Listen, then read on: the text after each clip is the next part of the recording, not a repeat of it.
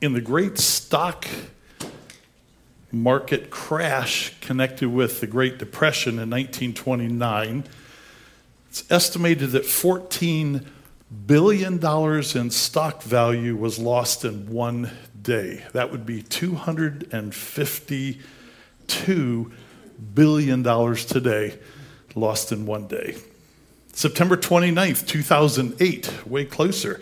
There was a stock market crash. Housing lost about $6 trillion, and stock value even more. So, at least $17 billion in today's money.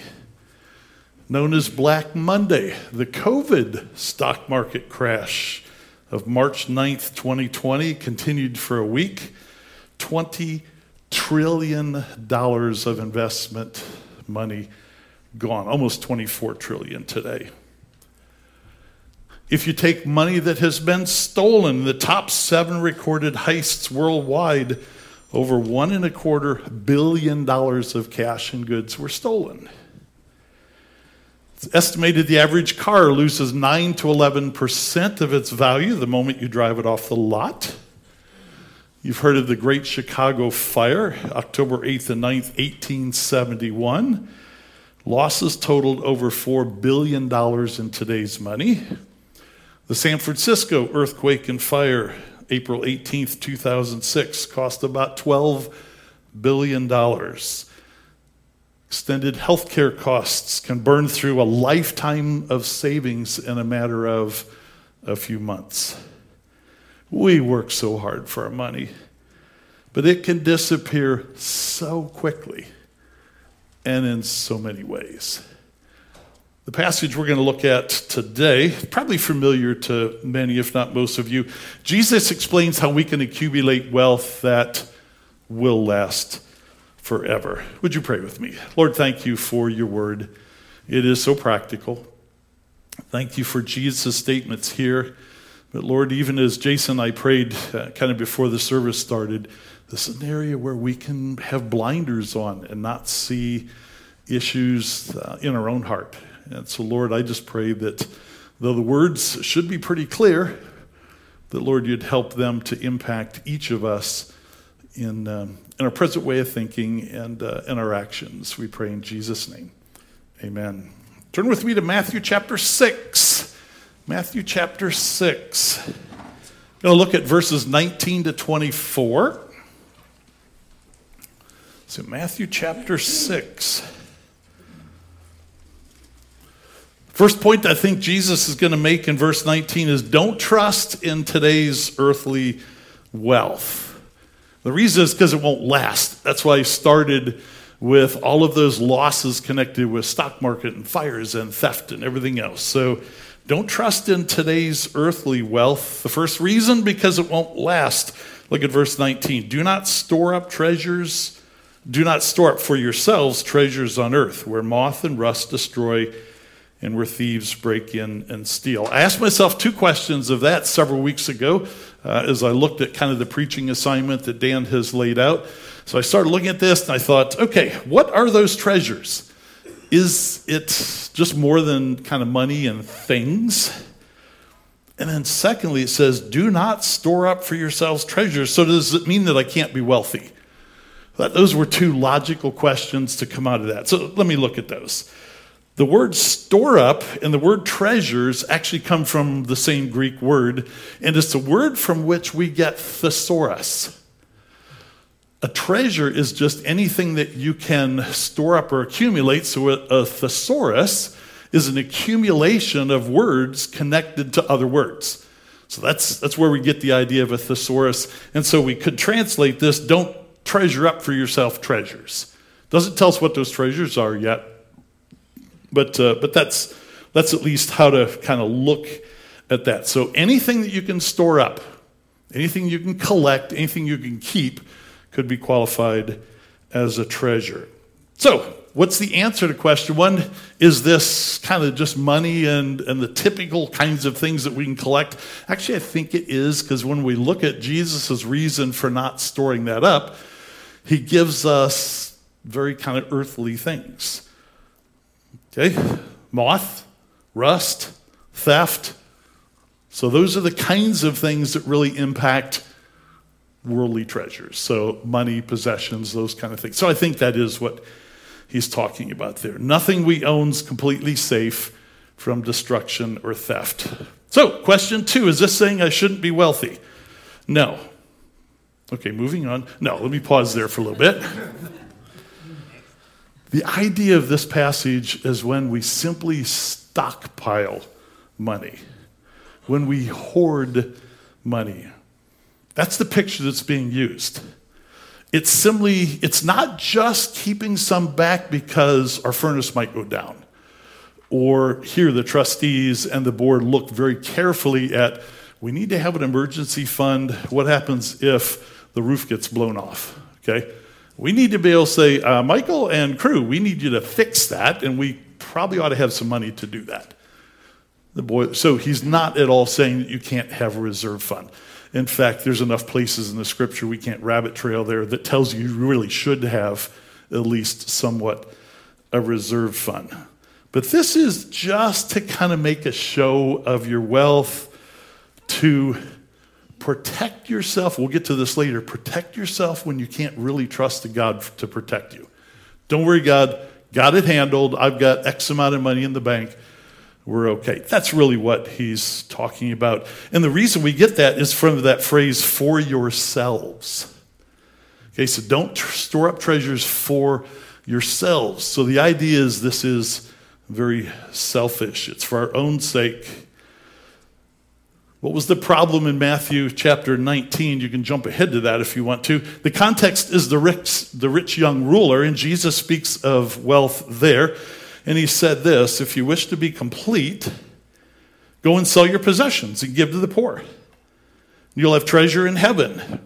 And come follow me. But when the young man heard this statement, he went away grieving, for he was one who owned much property. And Jesus said to his disciples, Truly I say to you, it's hard for a rich man to enter the kingdom of heaven. Now, Jesus is not declaring here that we can't have wealth.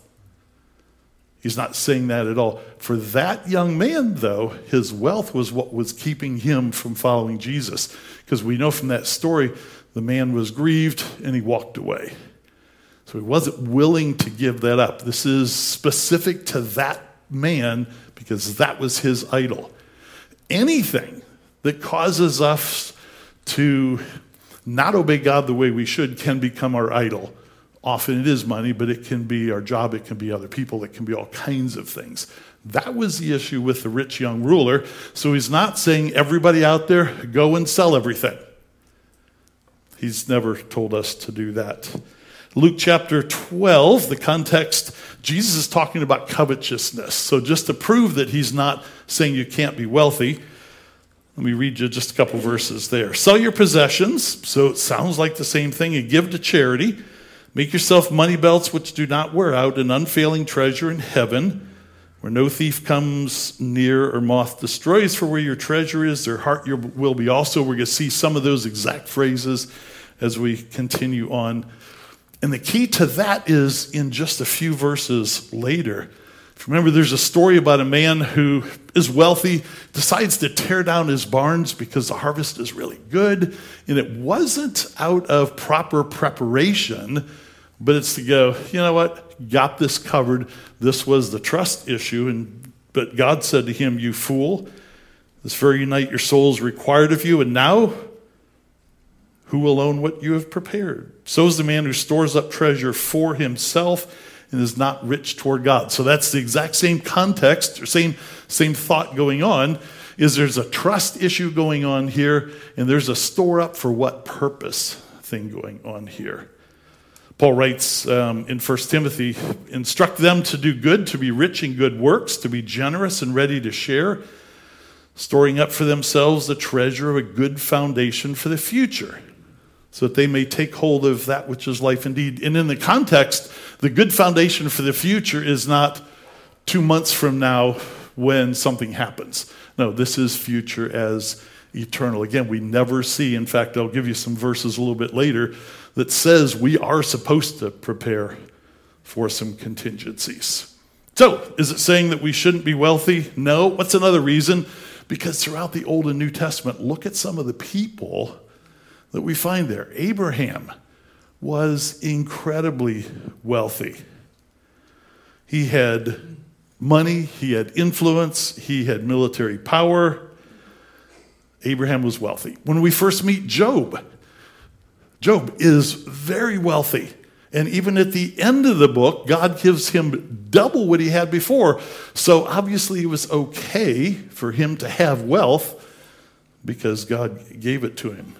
It is right for us to, to provide for our families, to make reasonable plans for the future, to make wise investments. All of that is perfectly okay.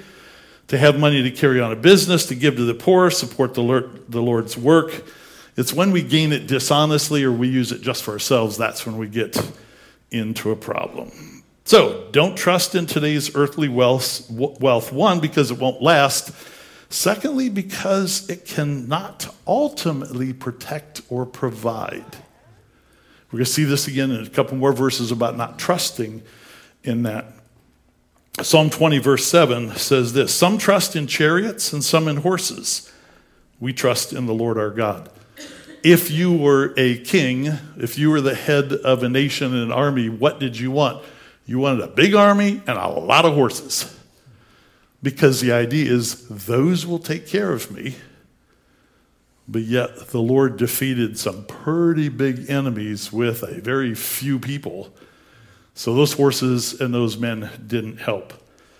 Isaiah 31 1 Woe to those who go down to Egypt for help and rely on horses and trust in chariots because there are many, and in horsemen because they're very strong, but they do not look to the Holy One of Israel nor seek the Lord. It was the evangelist Billy Graham who um, said he had never seen a hearse pulling a U haul. I mean, money and wealth is, is useful, and, and we need to have some here. It's very useful. But no matter how much or how little that you have here, you can't take it with you. So the idea is what are you doing with it here? Even the most expensive security system can't protect you from every possible danger. And wealth doesn't provide happiness or peace. I am dismayed how many over the last six months wealthy people have taken their own lives. You just see that from athletes who who are making more than you and I will ever make in our lifetimes. They might make that in one or two ball games and then jump off the roof of a motel.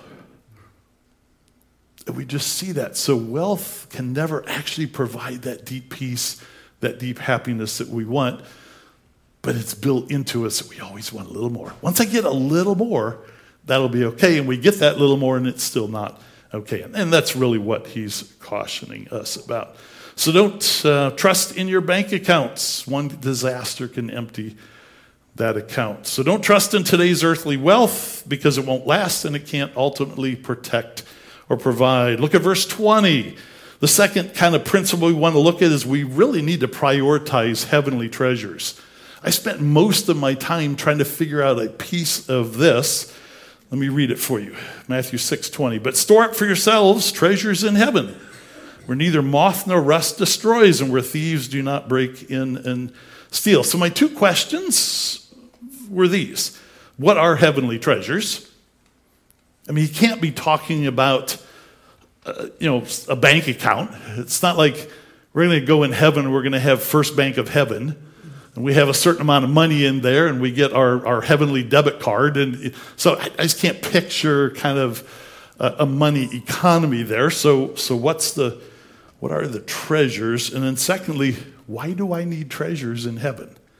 I mean, he, he says, but store up for yourselves treasures in heaven. So we're not supposed to store up treasures for ourselves here, but we are supposed to store them up there. So, what are the treasures and why do I need them? Those are the two questions that I've pondered. So, store up is the exact same phrase that we saw before. So, this one, that one was don't treasure up treasures. This one is do treasure up treasures. So it's the same exact um, phrase. So the end of the verse, think, lets us know that Jesus is talking about a different kind of treasure. So the end of the verse, because he goes back to the moth, rust, thieves, I don't know that heaven's going to be full of moths. I don't know that, you know, whatever they have there, if we have kind of an iron tool, I don't know that it's going to rust. And can't really picture thieves getting away very well in heaven. So, so he's obviously talking about a different kind of treasure there. So, what qualifies as heaven, a heavenly treasure? Again, remember, a treasure is simply something that can be collected, something that, that you earn or something that you're given, but something you can collect. So, what qualifies? I want to pose at least a few ideas what could be involved in heavenly treasures. One of them are crowns. If you've done a, a study or looked through the scripture, um, that we can earn, all by God's grace, various crowns. Let me list some of those for you. There's the victor's crown, 1 Corinthians 9. The crown of rejoicing, 1 Thess 2. The crown of righteousness, 2 Timothy 4. The crown of life, James 1 and Revelation 2. The crown of glory, 1 Peter. Now, what do these crowns look like? I just can't picture some shiny thing that we put on our head. Okay, because what if you get two or three? Are you then trying to keep to make sure they don't fall off? No, I can't picture I don't know what they look like. We would understand a crown here, but it doesn't mean it has to be the same thing there. But the fact is that you can get one or more of these, and those passages, it's definitely worth more of a study for you. Those passages give you an idea of how you get those. Somehow, they're going to give God more glory. They're not for me to walk around going, I've got six and you've got two. what did you do wrong? No, it's, it's not that feeling at all. Okay, but boy, by God's grace, see how God's grace has been evident in our lives. So I don't think it has anything to do with money. So crowns is a possibility. We actually get rewarded for service. Let me read you a couple passages. You're in Matthew if you want to just look ahead to chapter 10. Um, you don't have the verses back there, Margaret. Um, so just a couple verses of Matthew 10 verse 41 and 42. So these are kind of service rewards. He who receives a prophet in the name of a prophet shall receive a prophet's reward. And he who receives a righteous man in the name of a righteous man shall receive a righteous man's reward. So we're striving for righteousness. So there's some reward for our service and for our, our, um, efforts at being righteous. Verse 42 and whoever in the name of a disciple gives to one of these little ones even a cup of water to drink, truly I say to you, he shall not lose his reward. So there's some reward for just being good to people in need. Again, I don't know what those are going to look like, but there are rewards promised. I think those become treasures. Revelation 22 12 Behold, I'm coming quickly, and my reward is with me to render to every man according to what he's done. And in that, that passage, that Revelation passage, John quotes from part of Isaiah 40 and part of Isaiah 62. So there's, there's some things that as we live out righteously before God, as we're involved in His service, we're accumulating something up there that we'll be able to enjoy. It doesn't go into much more. Okay? One more possibility, though inheritance. This is just one of lots of verses. So we all know what inheritance is. Okay, Colossians 3 Whatever you do, do your work heartily as for the Lord rather than for men, knowing that from the Lord you will receive the reward of the inheritance. It is the Lord Christ whom you serve. So there's an inheritance that's waiting for us because we're part of God's family. And many of you have been the recipient of parts of someone's inheritance that, that passed before you. And when we're reunited with Christ, and whether by death, by the rapture, that, that, that, that, we, that, that change happens, there's some inheritance that's going to be connected with that. Again, there's never an indication that it's money, but these are things that, that we can use, we can treasure up. So, don't trust in today's earthly wealth. We need to prioritize so, why would I need them? Why would I need them? the, the idea that we kind of might get, but I don't think is there at all, is you know what? If I don't have a very big treasure of those up there, I'm going to somehow feel shorted.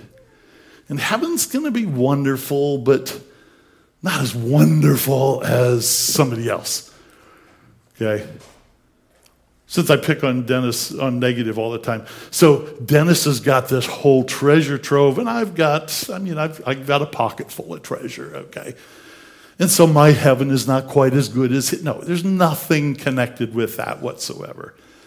Okay, but we are to build up. There's going to be some, some, something in those treasures that brings God glory that we're told we. I want you to prioritize these. Okay, and you do that by righteous living. You do that by serving the Lord. So, don't trust in today's earthly wealth. We need to prioritize heavenly treasures. Number three, your priorities demonstrate where your heart is. Verse 21. So, back to Matthew 6, if you move to Matthew 10, back to Matthew 6. For where your treasure is, there your heart will be also. Now, the order here is real critical. The idea is not if I put the, my money in the right place, then my heart will change to accommodate that, to reflect that. No, the order is what I do with my money is an indication of where my heart already is. So you can't just sort of, of, of buy yourself a good heart because, oh, there's a poor person and good, I've got an extra water bottle. Good, so that just earned me some, some yes, some thumbs up in heaven uh, no, the fact that I gave somebody a, a, water bottle indicates there's something good going on in my heart. Okay? So I think that is critical. Where your treasure is, there your heart will be also. So that's, that's critical. There, there are some passages that show that God's principle about money has not changed. Let me just read you a few of those. Because again, your treasure and your heart are deeply connected. What you do with your treasure is an indication of where your heart is. It won't change where your heart is. Proverbs 3 9 and 10. Honor the Lord from your wealth, and from the first of all your produce, your barns will be filled with plenty, and your vats will overflow with new vines. So prioritize heavenly things. Jesus said in Luke uh, 6:38, "Given it will be given to you, good measure, pressed down, shaken together, running over." They will pour into your lap, for by your standard of measure, it will be measured to you. Paul assures us in 2 Corinthians 9 6, who, he who sows sparingly will also reap sparingly, and he who sows bountifully will also reap bountifully. But let me give you a little time out here. It doesn't mean you give God 10,000 bucks, he's going to automatically give you 100,000. Okay? There are too many people that have been on too many um, shows and promoting this idea that God is obligated financially to respond to you as you are generous financially. There is never anything in there. The general principle, though, is if I'm generous, God has a way of rewarding that. It may not be that I tie into my BB&T account. It's like, whoa, where did all that come from? No, that's, that's just not the way it works, okay? So he's not promising that you give him a buck, he'll give you 10 there's none of that. But the idea is that God does have a way of responding generously to our generosity. If we spend most of our time and effort accumulating earthly wealth, that's an indication our heart is stuck here. Now, we're going to touch on that again. Then he puts these two verses in here. This is where I spent the rest of my time trying to figure out these two verses. Look at verses 22 and 23, and I think it's an illustration of his point, but it doesn't seem to fit this section whatsoever. So there's your treasure, there's your heart, there's all of those kind of things. Then he goes, The eye is the lamp of the body. So then, if your eye is clear, your whole body will be full of light. But if your eye is bad, your whole body will be full of darkness. If then the light that is in you is darkness, how great is the darkness? And my question was, how in the world does that fit in with heavenly and earthly treasures? Now we're talking about eyeballs and light and darkness. Okay? I don't know how many commentaries I read on that.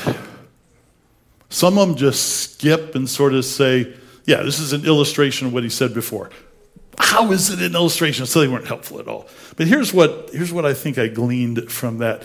It is an illustration of his the points he's made before because the eye is our only way of being able to see things. That seems obviously, okay? Seems real obvious. So I can't see you if my eyes don't work, okay? And if there's some issues, and we have all kinds of them now age related macular degeneration, cataracts, diabetic retinopathy, glaucoma, and then a whole list of things I couldn't even attempt to pronounce.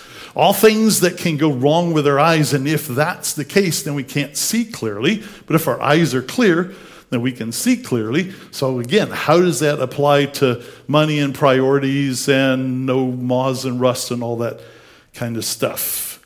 It came down to the definition of the word clear. Okay, so if your eye is clear, King James translates that single. The idea is single minded on the things of the Lord. Okay, now a couple things are kind of clicking in here. So, to paraphrase it, if your eye's healthy, you can see clearly.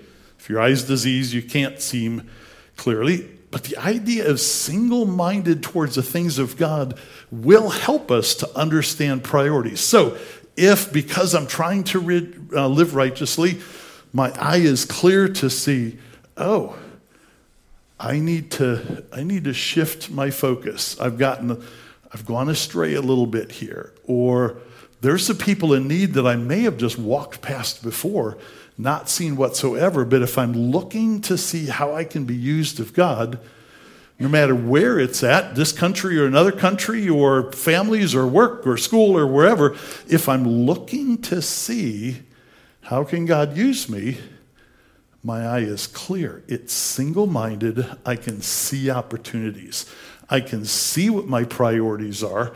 I can see places where I might be able to use the wealth God has entrusted to me to be able to help. That seemed to make sense to me. If the eye is bad, then that means the heart is selfishly indulgent. Okay, so the principle is this the way we look at use our money is a sure barometer of our spiritual condition. Let me say it again. Um, Dr. John MacArthur, pastor in California, the way we look at and use our money is a sure barometer of our spiritual condition. So it just helps us to see where we at. Well, let's look at how we treat the needs of others. So, number one, don't trust in today's earthly wealth. Number two, we need to prioritize heavenly treasures. Number three, your priorities demonstrate where your heart is. And then number four, last one, is a heart divided is a defeated heart. So a divided heart is a defeated heart. Look at verse 24. No one can serve two masters. For he'll either hate the one and love the other, or he'll be devoted to one and despise the other. You cannot serve God and wealth.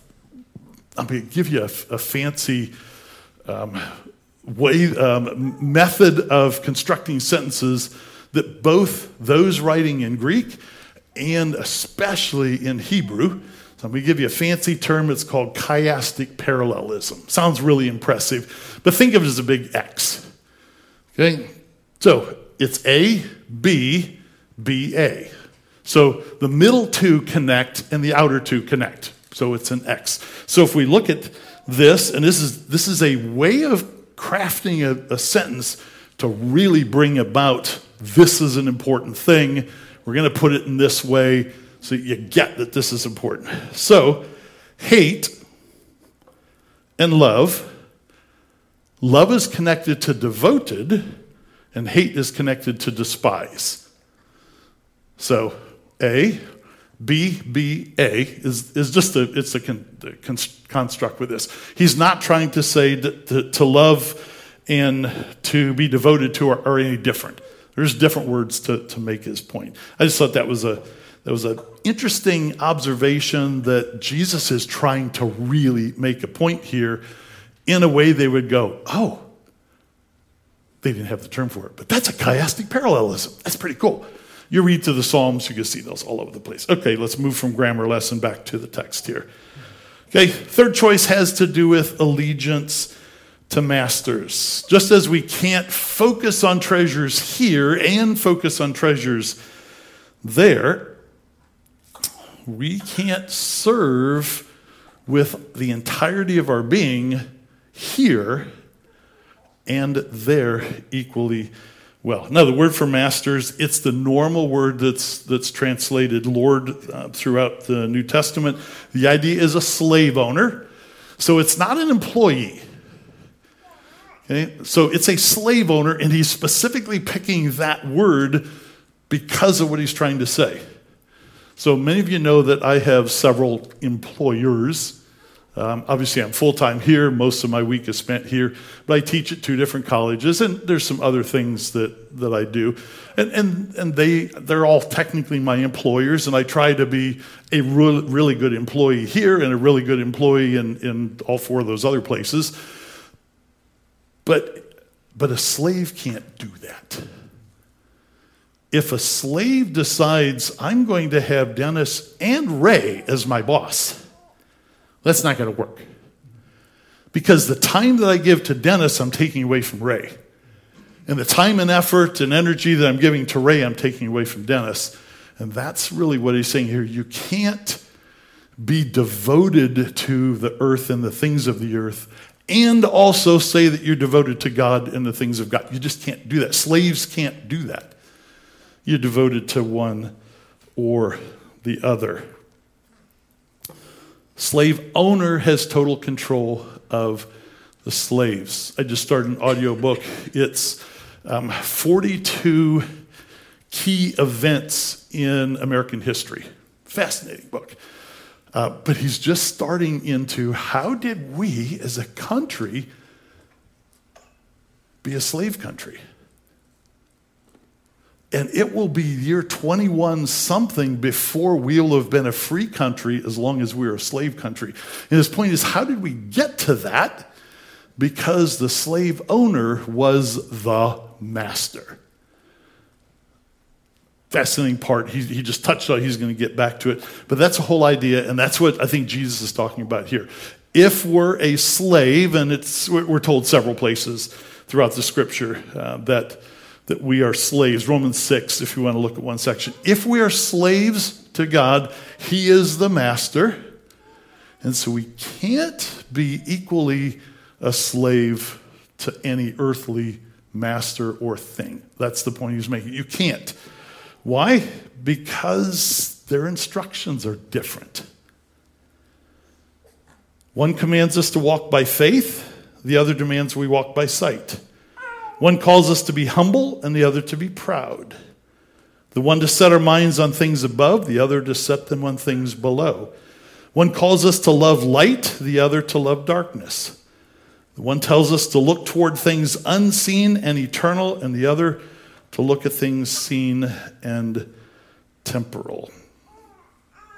So we are slaves to God. If you're a believer, you are a slave to God. The problem is sometimes we're still trying to listen to the master of the earth, and the scripture says that right now Satan is Lord of the kind of earth. Lord little l. Okay, he's he's kind of the master here. He has control of a lot of things. So we can't can, we can't claim control that, that we're controlled by God, that we're his slave, if we're also trying to give a chunk of our allegiance to somebody else. Borrowing from that concept, uh, it was Abraham Lincoln, June 16th, 1858. He's trying to convince the Union that they can't be half slave, half free, made this statement. You're familiar with it. And he actually took it from the scriptures. A house divided against itself cannot stand. And I'm saying that a spirit, our spirit, is defeated if we try and be a slave to God and to the earth.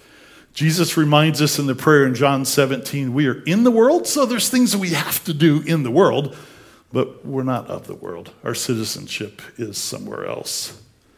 So a dif- divided heart is a defeated heart because you can't fully serve either of them effectively. So we get to the point the so what? Dan, I always talk about the end where you're going, so what? What's what what what why all of the stuff that I just spent 25 minutes talking about? So I have I have a couple ideas there to just kind of wrap up things. And these are questions directed to me, and I'm going to give you a personal story right at the end. Is your need to provide necessary earthly resources becoming such a priority that's taking you away from investing in spiritual matters? This is the first question I start asking myself as I'm now trying to process this, going, okay, the way I think, the way I spend time, the way I sp- am, am I okay? And that was my question. Is my need to provide necessary earthly resources? And I put it that way because, yeah, you are called to provide resources. Scripture's clear we're supposed to work to provide for our families. Second Thessalonians 3:10 paraphrased, don't work, don't eat. 1 Timothy 5 8. Don't provide for your family, you're worse than an infidel. I don't know that I feel like being called an infidel. Okay? So th- there's, there's a command here to, to provide, okay? But it's when you decide to take that another sales call on Sunday morning. Occasionally, I mean, those things happen, okay? You are still trying to be a good employee as well. But if every Sunday you're either so exhausted from the 50 sales calls before or whatever else you, know, you kind of do to provide income and all that, it's when I don't have time or energy for Sunday. That's when, to me, yeah, might want to look at some, some priority issues there. That might be becoming more important than spiritual things. So if you find that your connection, your vital connection to the church is negatively impacted by other commitments, you have to look carefully at those other commitments. Okay? It's when the accumulation of earthly wealth negatively impacts your ability to serve God the way He deserves, then there's a problem. And then the second question how are you investing in lasting eternal treasure? So we are told don't, don't accumulate things just for the sake of accumulating them. It's okay to have a reserve and all that kind of stuff. Just don't just make sure you're not trusting in that as opposed to trusting in God. But on the flip side, then how am I investing in the store up for yourselves treasures in heaven? Someone has said you can tell a lot about people by looking at their checkbook and their calendar. So, what are they spending money on? How are they getting their money? And where are they spending their time? You can see a lot about a person. All of us have three resources for which we're accountable. We're accountable for our time. So, we all have 24 hours a day, seven days a week, 365.25 days. We all have the same amount of time. So, so how am I how am I using the time I have? Okay? And that's something I look at all the time because of being connected other ways. I have, an, I have an app that runs on my phone, so I track every working hour here. And if I get a call from Mike Taylor Three Strands, I'll say, Hold on, Mike. And I stop my church app. And then we're done with our, our phone call. I start my church app because I want to be responsible for my time that you have committed to pay me for. Okay? How I spend my time, how you spend your time is a real indicator. And you need to kind of keep an eye on that. How do you spend your talent? You are all gifted, and we don't have time to go into spiritual gifts and all of that. I absolutely believe in spiritual gifts, but we're all talented in certain ways. Okay? The greatest example of that was early this year, I was a Cubbies leader. Cubbies, the two and three year olds. I don't really do well with two and three year olds. Okay. Favorite group, and I know you're probably going to agree with my wife, I'm a little nuts. Middle school, that's my favorite group. I just like middle school. Next to that is high school. Okay, I just like those age groups, but put me in cubbies. So, Jacob, if you married Emily for no other reason, I know he's at the retreat, thank you because she loves working with little kids. So I could get out of cubbies. Okay? So the idea is where can I best use my talents? Where can you best use your talents? Some of you are not wired at all to serve on the board or something else, but boy, you can build things. So look at all these nice, uh, what do you call these things? What are they? Okay, these valances. Yeah. Because some of the people who built those are here this morning. Those look so nice compared if you if you even remember before there were wires because we've run zillions of wires, okay? Those people may not want to serve on the board, but boy, they sure know how to dress this place up. Okay? Please don't ever ask me to decorate for any holiday.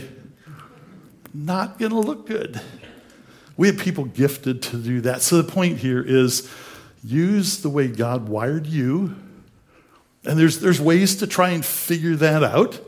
So use how God's wired you to do things for Him, but do things for Him because He's wired you for purpose. So we have three resources time, talent, and I left this one to the end because a lot of people accuse all the church wants is my money.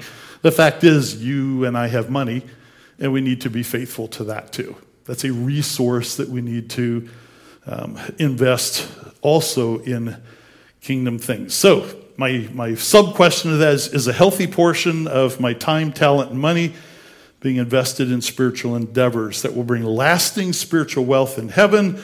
Or is my time, talent, and money being used mainly for me? Now, here's my, my little story, and uh, we'll close.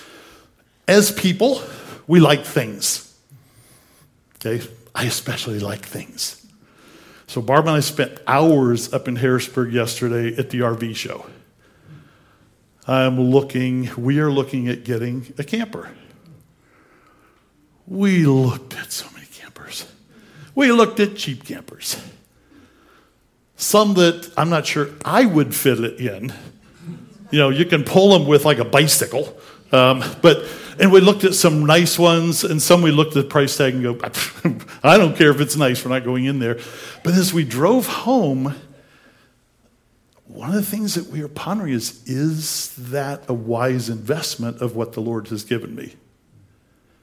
Because you can have some who go, no, that's a luxury. No Christian should ever have that as a luxury. Then you have others that say, you know what? There's verses that say to enjoy what God has given you. And is there a way that we can use that? That was part of our conversation. Is there a way that we could use an RV? Barb is down to a year and like three months till retirement. Yeah.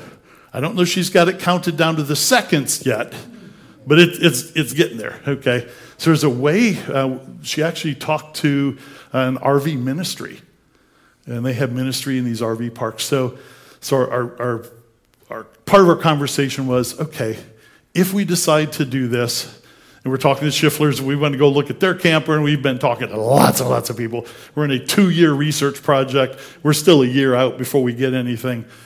But we still have to solve the question is this, is this a good investment? Now, investment from is it going to return us money? No, we're going to we're going to lose money as soon as we drive it off the lot, just like the car.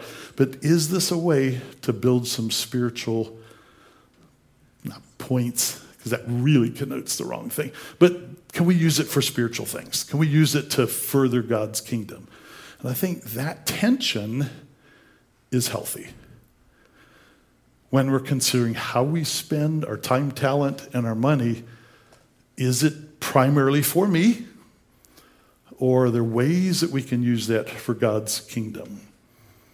So I think that's a good tension to wrestle with. So, our section today don't trust in today's earthly wealth. We need to prioritize heavenly treasures. Your priorities demonstrate where your heart is. And a divided heart is a defeated heart. Let's pray.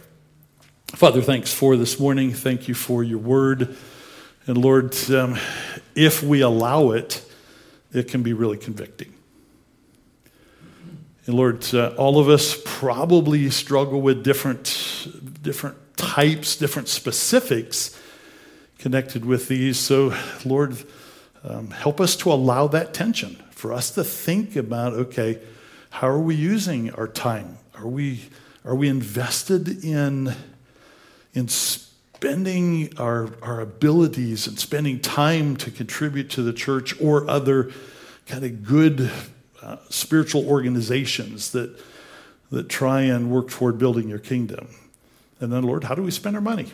What would our checkbook, what would our calendar tell us? So, Lord, we don't want a defeated heart, so help us not to have a divided heart. I pray in Christ's name. Amen.